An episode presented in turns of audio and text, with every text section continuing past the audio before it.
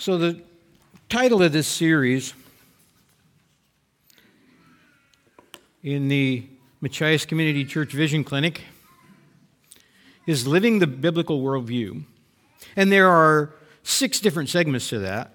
We're going to look at them uh, at the end here. We'll go over them again. But, but the first one is what is the correct biblical view of God? One of my goals as a under shepherd is to help lead you and me into and toward God's plan and His will for you. And what is that? What is God's plan and will for you? What do you think? Yeah, I mean, you're here. Uh, if you've accepted Jesus Christ as your Savior, God has a plan for the rest of your life and your eternity. I believe he's got you firmly in his hand, and so that, that is an inevitable destiny for you. But in the meantime, things can go a lot of different ways. You want to stay in God's path that whole time until he comes back and fixes you completely and takes you to a place where you can never wander off God's path again. That's called the new heaven and the new earth. But right now, we have a, a little bit of a problem sometimes understanding who God is and having the kind of relationship with God that He wants us to have. We were created for intimacy with God. That is why God made you. He wanted a relationship with you. And then we were broken. And you know what? It's impossible for God to have a relationship with things that are broken without taking care of some of the problems. And so the only way you can have a relationship with God when you're broken is because Jesus Christ loans you his righteousness. And he does that when you accept his free offer of salvation. So it starts with being saved and then, and then becoming transformed, and eventually God is going to finish that transformation process, and you will have the level of intimacy with God that He intended you to have when He created mankind.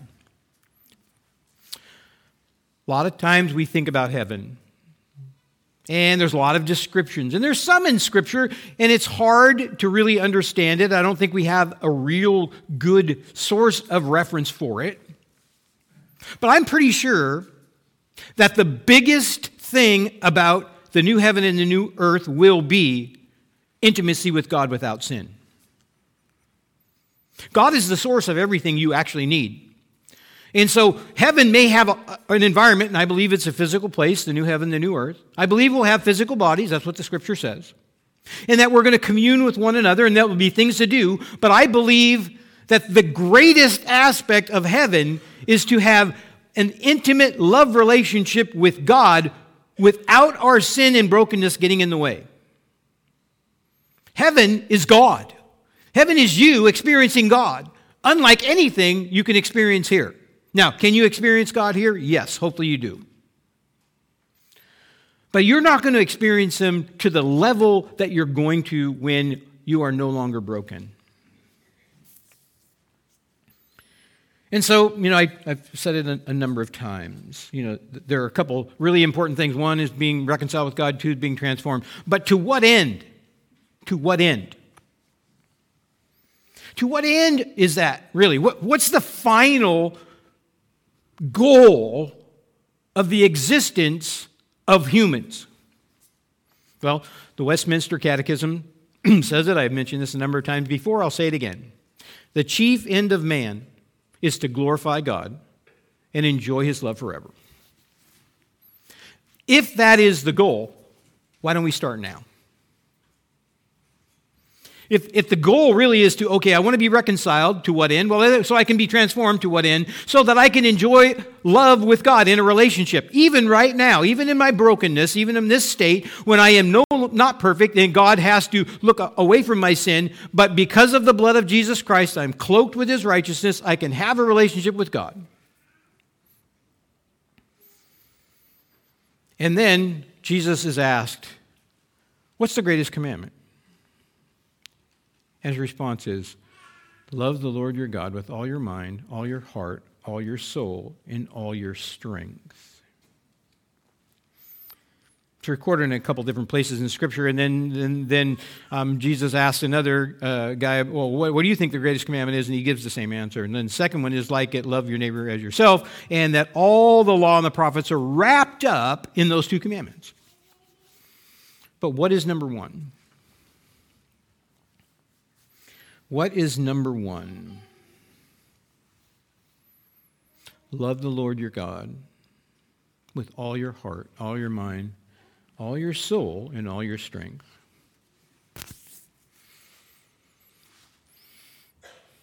You need to ask yourself some questions, as do I. Do I really love God with all my heart, all my mind, all my soul, and all my strength?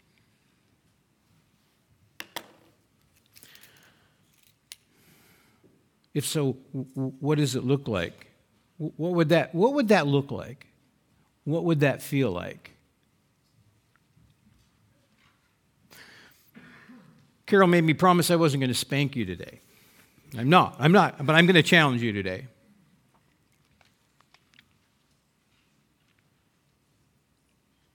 Maybe this is the, the greatest question a Christian can ever ask himself or herself.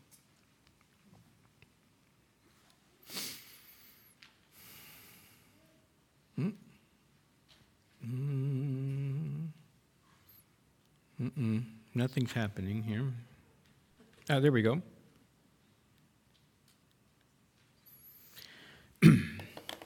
if the answer is I don't think so, why do you think that is? If the answer is I don't think so, why do you think that is? I don't, I'm not saying you don't love God. Um, you didn't come to that love on your own. I mean, the Bible is very clear that none are righteous, not even one. None seek after me. They all have turned aside. And that your heart is desperately wicked and deceitful above all things.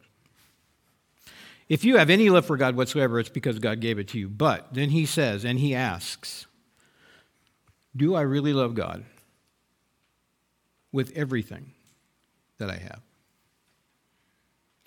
What would that look like? Thankfully, I have no timetable on this. Um, we're just going to we're going to preach through these things, and as long as they take, they take. I'm not going to run you over today, but um, if we lived in a totalitarian society, and there was one person that was completely in control, and there were rules, and the penalty for every breaking of every rule was death. But first, you're going to get lashed. And you're going to get lashed every time you do anything that doesn't meet the standard. And the standard is perfect. And then somebody comes along and says,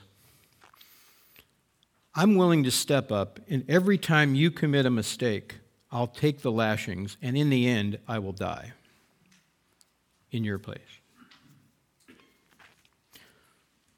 Would that generate feelings of love for you towards that person?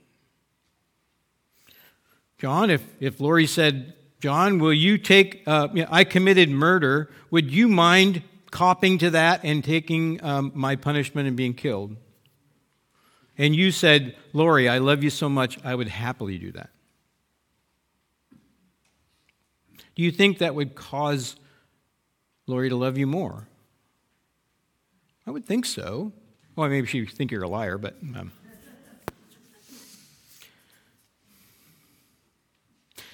I think if we don't really understand what's going on, what, what, who God is, what He's done, what He's like, that it's difficult to say yes, that I really do love God with all my heart, all my mind, all my soul, and all my strength. I would like you to think about that. I was just going to do this a different way and just sit here for five minutes while you thought about it, but I'm going to do this instead. We're going to redo the order of communion. We're going to have the communion meditation and that now. And while you are doing that, as you are reminded by what is happening, what God did for you, ask yourself Do I really love God with all my heart, mind, soul, and strength? All right? Guys, come on up. You need that one or do you need this one? You need this? Do I need to pull the other mic around? You need that one.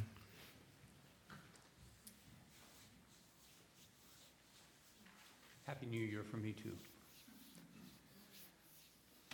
So uh, Lori and I had to look up the definition of an idiom. We're probably more comfortable with the term metaphor. And all of you would know this particular idiom or metaphor. You've heard it, you've probably used it. And that is don't put the cart before the horse, which simply means put your priorities in the right direction. Get things, the sequence of things need to be a certain way. So as we prepare for communion, I'd like to make sure we put the horse first. And I want to use Abraham as an example. Hebrews 11 tells us that Abram was first called, then he believed what God said, and then he obeyed. So I'm going to read in uh, 11, 8, starting in 8. By faith, Abraham, when he was called, obeyed by going out to a place which he was to receive for an inheritance, and he left, not knowing where he was going. And, and isn't that like us in our Christian walk? We've heard the message, we've believed in faith that the, that the message is true, and we start walking. We don't really know where we're going. We know the end, but we don't know tomorrow. By faith, Abraham lived as a stranger in the land of promise, as in a foreign land, living in tents with Isaac and Jacob, fellow heirs of the same promise. For he was looking for the city which had foundations, whose architect and builder is God. By faith, even Sarah herself received ability to conceive even beyond the proper time of life, since she, since she considered him faithful who had promised.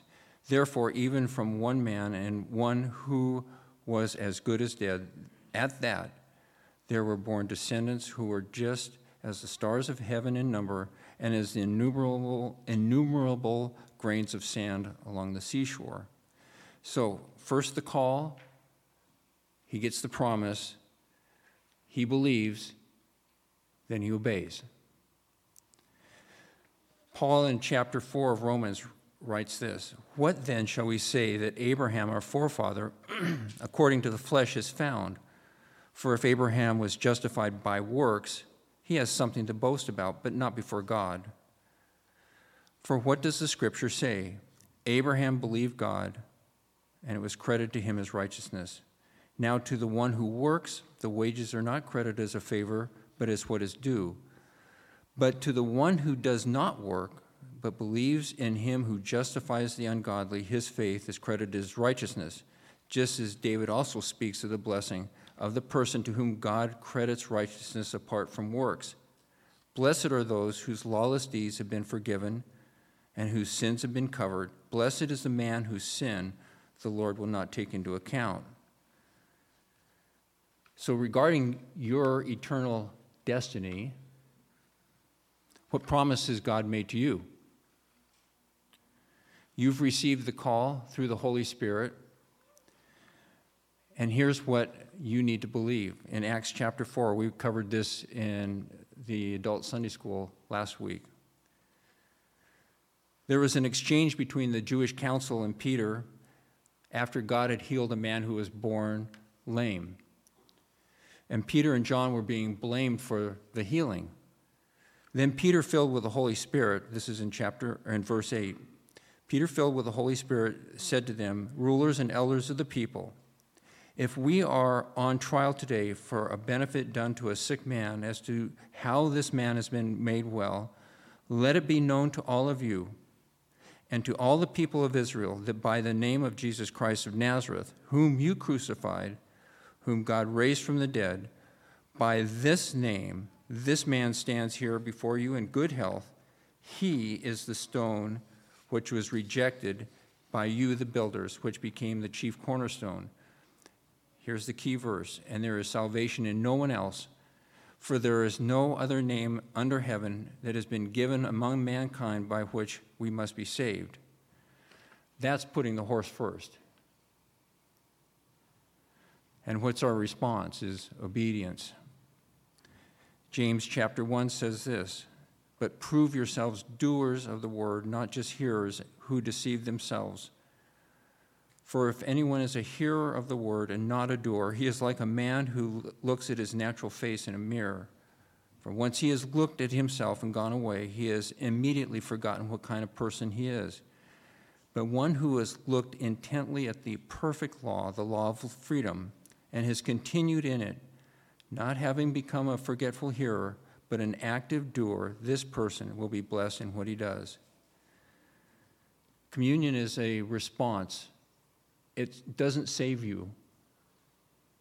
Just like baptism, water baptism in itself does not save you, but it's a response of obedience. This is what the Lord said Do this in remembrance of me. If you have named Jesus Christ as your Lord and Savior through an act of faith, you get to participate in this communion. During the Lord's Supper, when the disciples were meeting together in the upper room,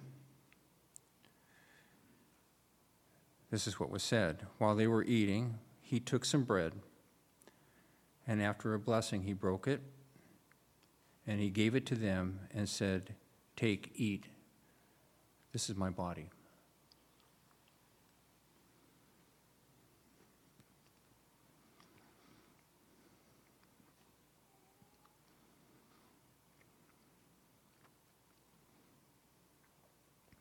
And when he had taken a cup and given thanks, he gave it to them, and they all drank from it. And he said to them, This is my blood of the covenant, which is being poured out for many. Truly I say to you, I will not drink of the fruit of the vine again until that day when I drink it new in the kingdom of God.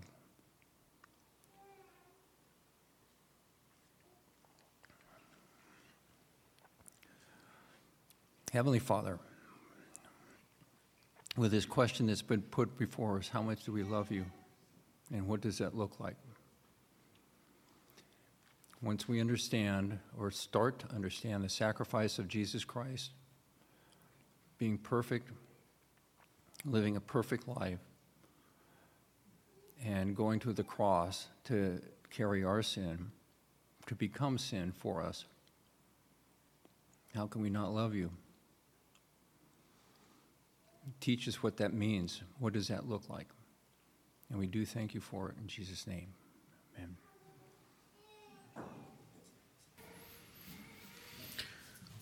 Amen. so I asked the question, John asked the question Do you love God with all your heart, mind, soul, and strength? And what would that look like? See, God loved you perfectly. what did that look like? He knew you. Does he knew you before you were even created? Knew everything about you. When it says know, it doesn't mean the intellectual know. Gnosis, it means I knew you intimately before the foundation of the world.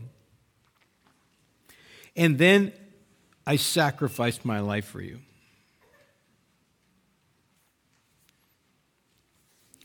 And then I'm going to completely restore you. What would it look like then? So that's God's side of it, and we know exactly what it looks like. We know exactly what it looks like, except we don't know what our final destiny is going to all be and look like and feel. But in the amount we can imagine,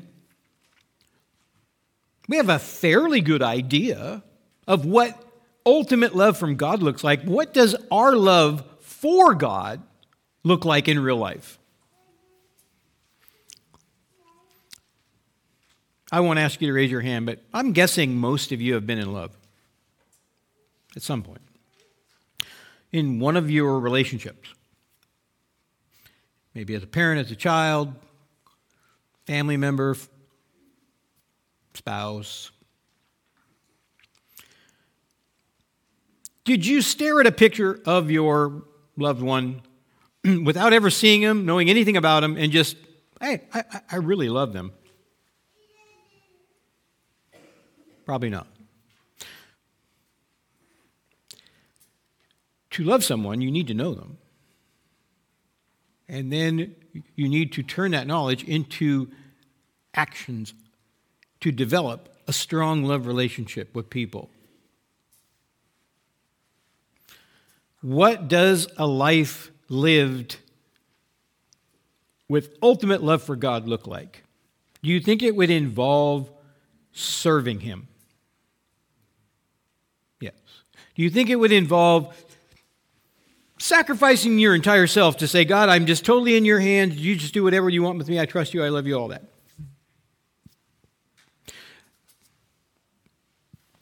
Read the Bible and watch the life of the Apostle Paul. He'll be the first to say, I was the chief of sinners, but if you see, what did he do?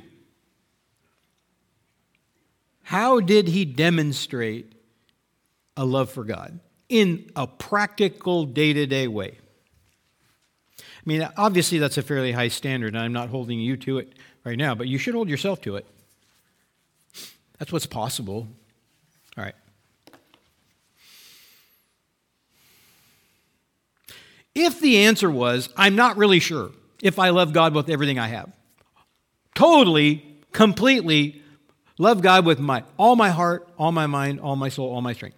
If you think it, I love God, I don't always feel it, I'm not sure I have that depth of relationship with God, do you think that it might be because you have thought or felt some of the following things?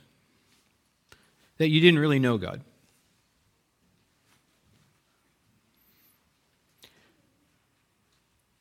It's hard to really love someone if you don't really know them. You think, oh, maybe I've just been a Christian a little while. Okay, I get that. I understand. You don't really know all the things that the Bible tells us or how God has revealed himself in different ways. You don't have the experience yet. But, but what if you're, you've been a Christian for a long time and you just, you know what? I've heard a lot of things about God. I know about God but I'm not sure I really know God. And I think I've used this illustration before. I got to go back for some presidents that I actually have some respect for. Um, if, if someone was to come to you and say,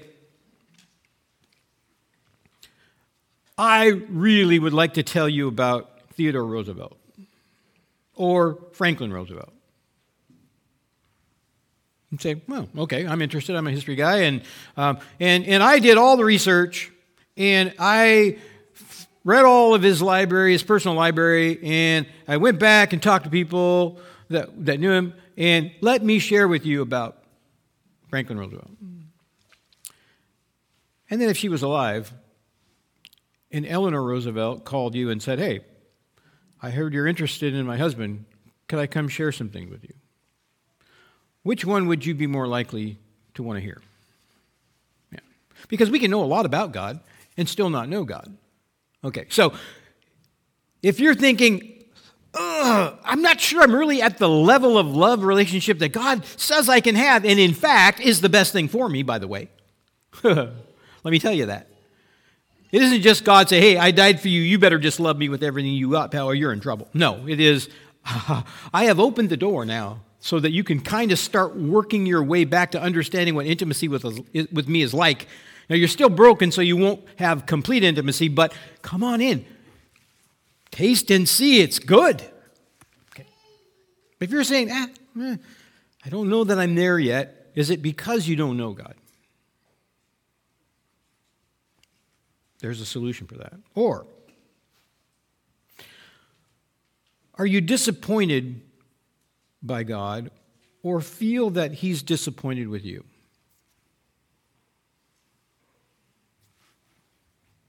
Ever been disappointed with God? Yeah. Angry? Angry with God? Do you think that maybe the love relationship that you have with God isn't quite what it could be because there's just been times I've really been angry with God?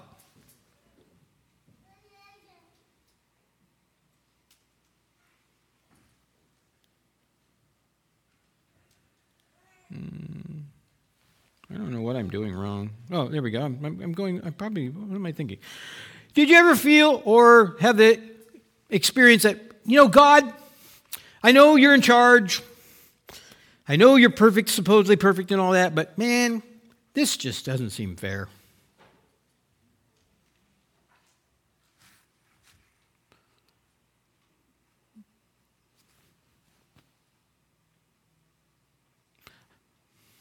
I could point around here to different people that I dearly love who are going through some really difficult times right now, right now. I'm thinking, God, it doesn't seem fair. You're piling on. They love you.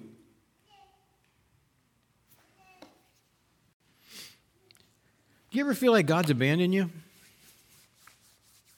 You ever feel like, man, you promised God, and I just don't feel you? It just seems like when things really got tough, what happened?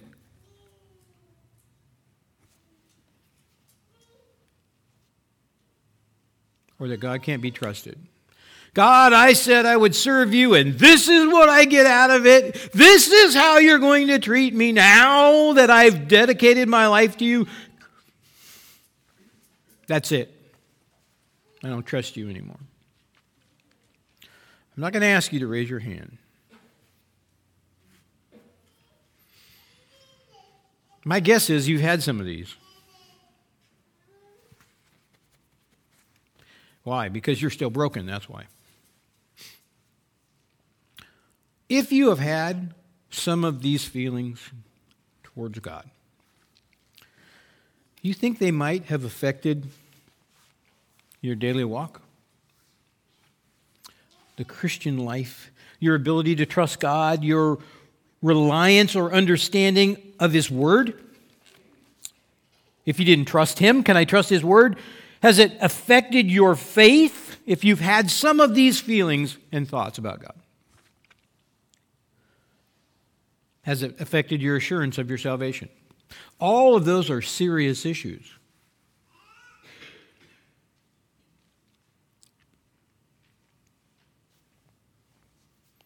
There's more questions than I have here, but there's a point. There's a point.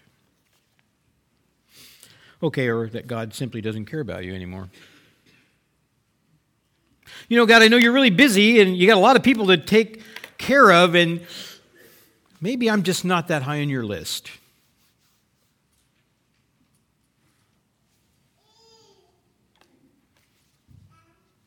Hmm. That God doesn't really love you? If He really, really loved you, would He allow all this stuff to happen? You know, you, you love me some and everything, but it just doesn't seem like it because I have a view of what that love would be. And God, if, if I loved my kids, I certainly wouldn't allow them to go through the, you know, if I had a choice, I wouldn't allow them to go through the stuff you're letting me go through. Is that really love, God? Man, if I could keep my kids from doing the stupid things they do and I was in totally control of everything, man, things would be a lot better than they are now.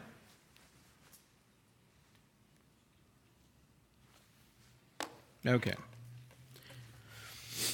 I believe in order to love the true God, you have to know the true God.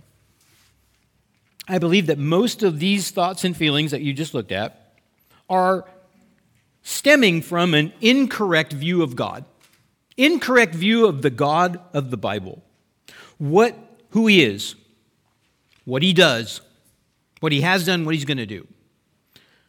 Because every one of those feelings is contrary to the truth of Scripture. Now, most of them are emotional responses that maybe you don't even think through. Maybe you're just mad and you just have them. But it's going to affect a lot of areas of your Christianity, especially your ability to love God with everything you have, which is the most important goal at the end of everything. So, if we go back and go through this series, which we're going to be doing, we're not going to get very far today. We're trying to figure out these questions. who is this God according to Scripture? What's he like? What's he do? What can I count on? What are the correct expectations to have for what he's got for me and what, what he's going to keep me from doing and all those things so that I can understand and know intimately God. That's why we're doing this. Then we're going to go back and we're going to just learn from Scripture, and then we're just going to say, okay, as I go through Scripture, how is it solving some of these issues for me? But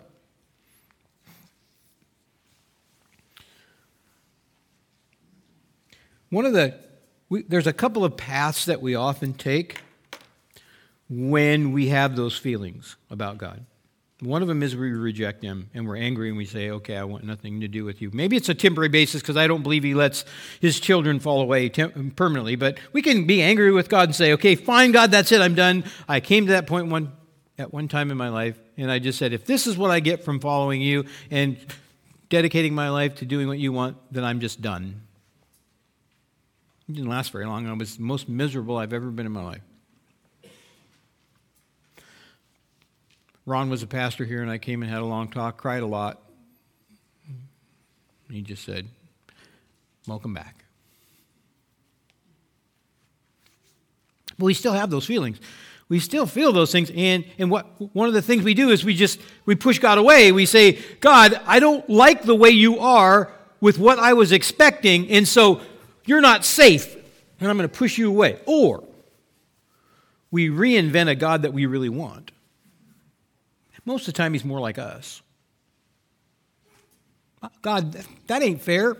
I need a fair God. How many of you ever heard anybody say, you know, I could never serve a God that would allow 9 11 to happen? Because I would like a God that doesn't let bad stuff happen to good people. So we reinvent the God that we want him to be, and then we're worshiping something that doesn't exist. And you're never going to have an intimate love relationship with something that doesn't exist. So let's take a look. God wants a relationship with you. He created you specifically for that purpose. God reveals himself to you by his Holy Spirit and through his word. We all desperately need both of those things in order to form and hold a correct view of who God is, what He does, and what we can rightfully expect from Him. If we are serious about having an intimate love relationship with God, it's crucial to have an accurate view of God and then apply those truths to how we think, behave, and live our lives.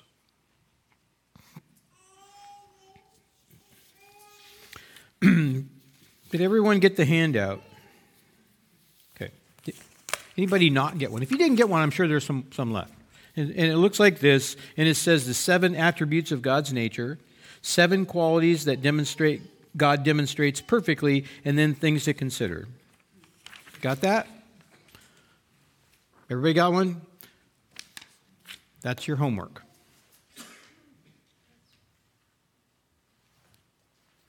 Okay, so we'll quickly go through just the first one. These are attributes of who God is. This is who God is.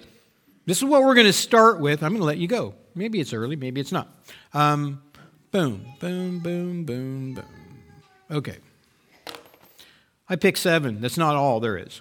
Let's pick these. This is my top seven right here. Okay. Who is God? I would like to know you, God. There are things described about you in Scripture. I gave you Okay, on here, on this thing, are two scriptures for each one of these.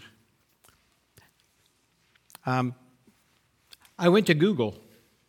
I typed in, give me Bible scriptures relating to God's sovereignty. I picked two. You can do the same. There are dozens. You can do the same with every one of these topics. Show me scriptures from the Bible that talk about the omniscience of God. Okay. I picked two because I thought they were good examples, but that certainly was not exhaustive. We're not going to go much further than this today. look at these. Take this home. Read those scriptures. Find more on your own if you wish. I want you come back convinced that this is true. And then we'll go to the next one. This, this is going to come up next time. Uh, sovereign, omniscient, all. I'm, I'm giving you the definitions over there on the right hand side, right? So, any questions about any of that? Ask me later, but I, I don't think I don't think we're going to get much disagreement. But if you were to apply we're going to talk about this next time. God can never violate any of these, ever. God can never violate any of these, ever.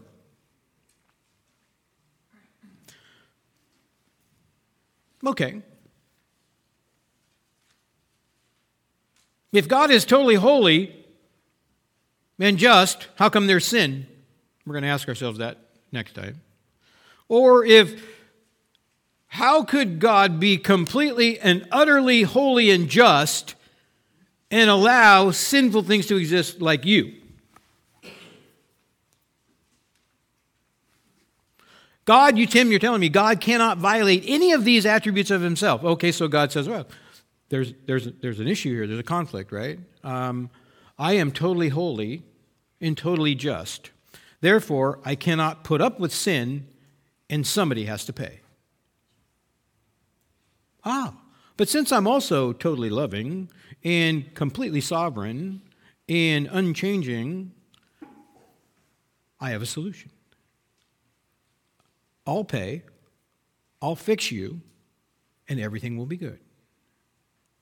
But I cannot violate. I can't just wink at sin and say it doesn't really matter, or I'm not really sending anyone to hell because, quite frankly, I'm just just the loving God. No, I cannot violate this, any single one of them at any one time, no matter what I do. Go to the next thing. So we're going to go through these real quick. Okay, I think it's two, three, four. Oops, back. Boom. Here. There's seven in each one of these. Isn't that weird? Seven qualities that God demonstrates perfectly perfect love, perfect grace, perfect mercy, perfect creative ability, perfect patience and long suffering, but also perfect judgment and wrath. Now, can God demonstrate these things at different times in different ways? Yes. Going around telling everybody God loves you just the way you are Not true. Sorry. I'm sorry. I'm sorry. That's one of the hard sayings of the Bible. Um, God has enough love for everyone and, and plenty left over.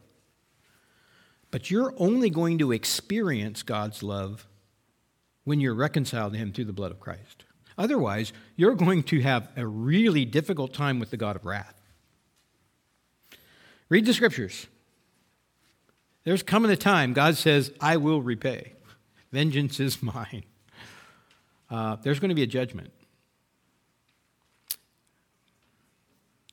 God perfectly does each one of those things, but there are two different pathways. If you're going to experience love and grace and mercy and patience, then you got to go one path because the other side is going to experience the overwhelming love of God in that He didn't just vaporize every human being the second they were born, or He allows the sun to shine on both the godly and the ungodly. So there is some patience and mercy granted everyone by God. Otherwise, nothing would exist because it's all broken, it all needs to be done. But if you're going to experience the true love and grace and mercy and patience and long suffering of God, you need to go down the one path that includes Jesus Christ. Otherwise, God is your worst enemy, and he's going to win, and you're going to lose. And that's as true as the fact that God is the God of love. We can't create a God that just winks at sin and says, well, in the end, you just really, you're the God of love and you love everybody and you're in control, so you're just going to bring them all in eventually. You're just trying to scare us. It's not the God of the Bible. Okay, so read these scriptures this week, and I think you will come back, if you aren't already, convinced. These are the things that God does, the other ones were who God is. And if you really want to experience a deep and intimate love relationship where you are giving God everything you have, loving God with all your heart, all your mind, all your soul, all your strength, it starts with knowing Him. This is who He is. We'll be talking about that more next week. Let's pray. Father, the more that I know you, the more it mystifies me as why you wanted to know me and why you put up with me. But I am grateful and I am thankful, and I pray, Lord, that that gratitude manifests itself in a deeper love for you. And I would pray that for all the people in the sound of my voice. Father, only you can deepen our love, and but but we do need to do our part to know you when you reveal yourself to us from your scripture and through your Holy Spirit. Or we can just sit on the sidelines and be saved, but not really understand the depth of the love that you have for us or the depth of the love that you have made possible for us to have for you. And we need your help with that. Lord, lead us down that path that ends in intimacy with you. And we just ask that.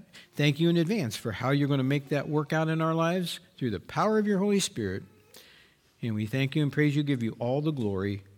In the name of your precious Son and our Savior, Jesus Christ. Amen.